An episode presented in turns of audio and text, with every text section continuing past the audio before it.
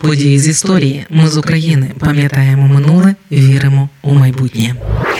Найпопулярніший вид спорту в Україні це футбол. Мільйони українців слідкують та переживають за улюблені команди. Десятки мільйонів вболівають за збірну України з футболу.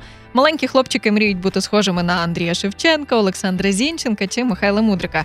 Футбольна історія України має понад сотню років. Перший матч відбувся 14 липня аж 1894 року.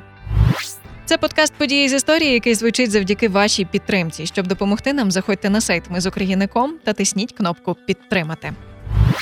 Це було у Львові. На першому футбольному матчі в Україні зустрілися команди товариства Сокіл Львова і Кракова.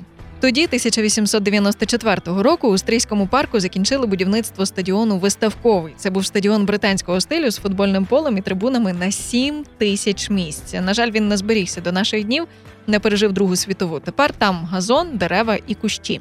Тож популярна думка, що це був аматорський футбол посеред парку, хибно були професіонали, і був справжній стадіон з трьома тисячами глядачів, котрі прийшли 14 липня о 17.00 подивитися перший в Україні футбольний матч. Хоча насправді ні, не на футбол. Тоді проходила краєва виставка, і люди прийшли на стадіон, щоб перш за все подивитися на велогонки. Також мали виступати гімнасти. Люди чекали саме на ці змагання. А з футболом тоді далеко не всі були знайомі, тому для матчу виділили дуже мало часу.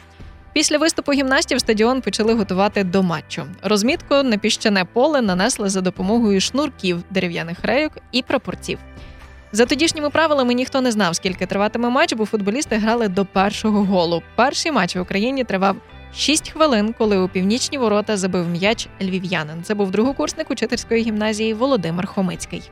Цікаво, що збереглися навіть такі відомості, як те, що львів'яни грали у сірих гімнастичних штанях і білих футболках а футболісти Кракова у синіх штанях і білих футболках. А ще щоб потрапити на стадіон, глядачам потрібно було купити квиток: 50 центів за дорослий і 15 за дитячий. Футбольний матч відбувся під час краєвої виставки, яка відкрилася 5 червня 1894 року у Львові на верхній терасі Стрийського парку, і тривала вона до 10 жовтня.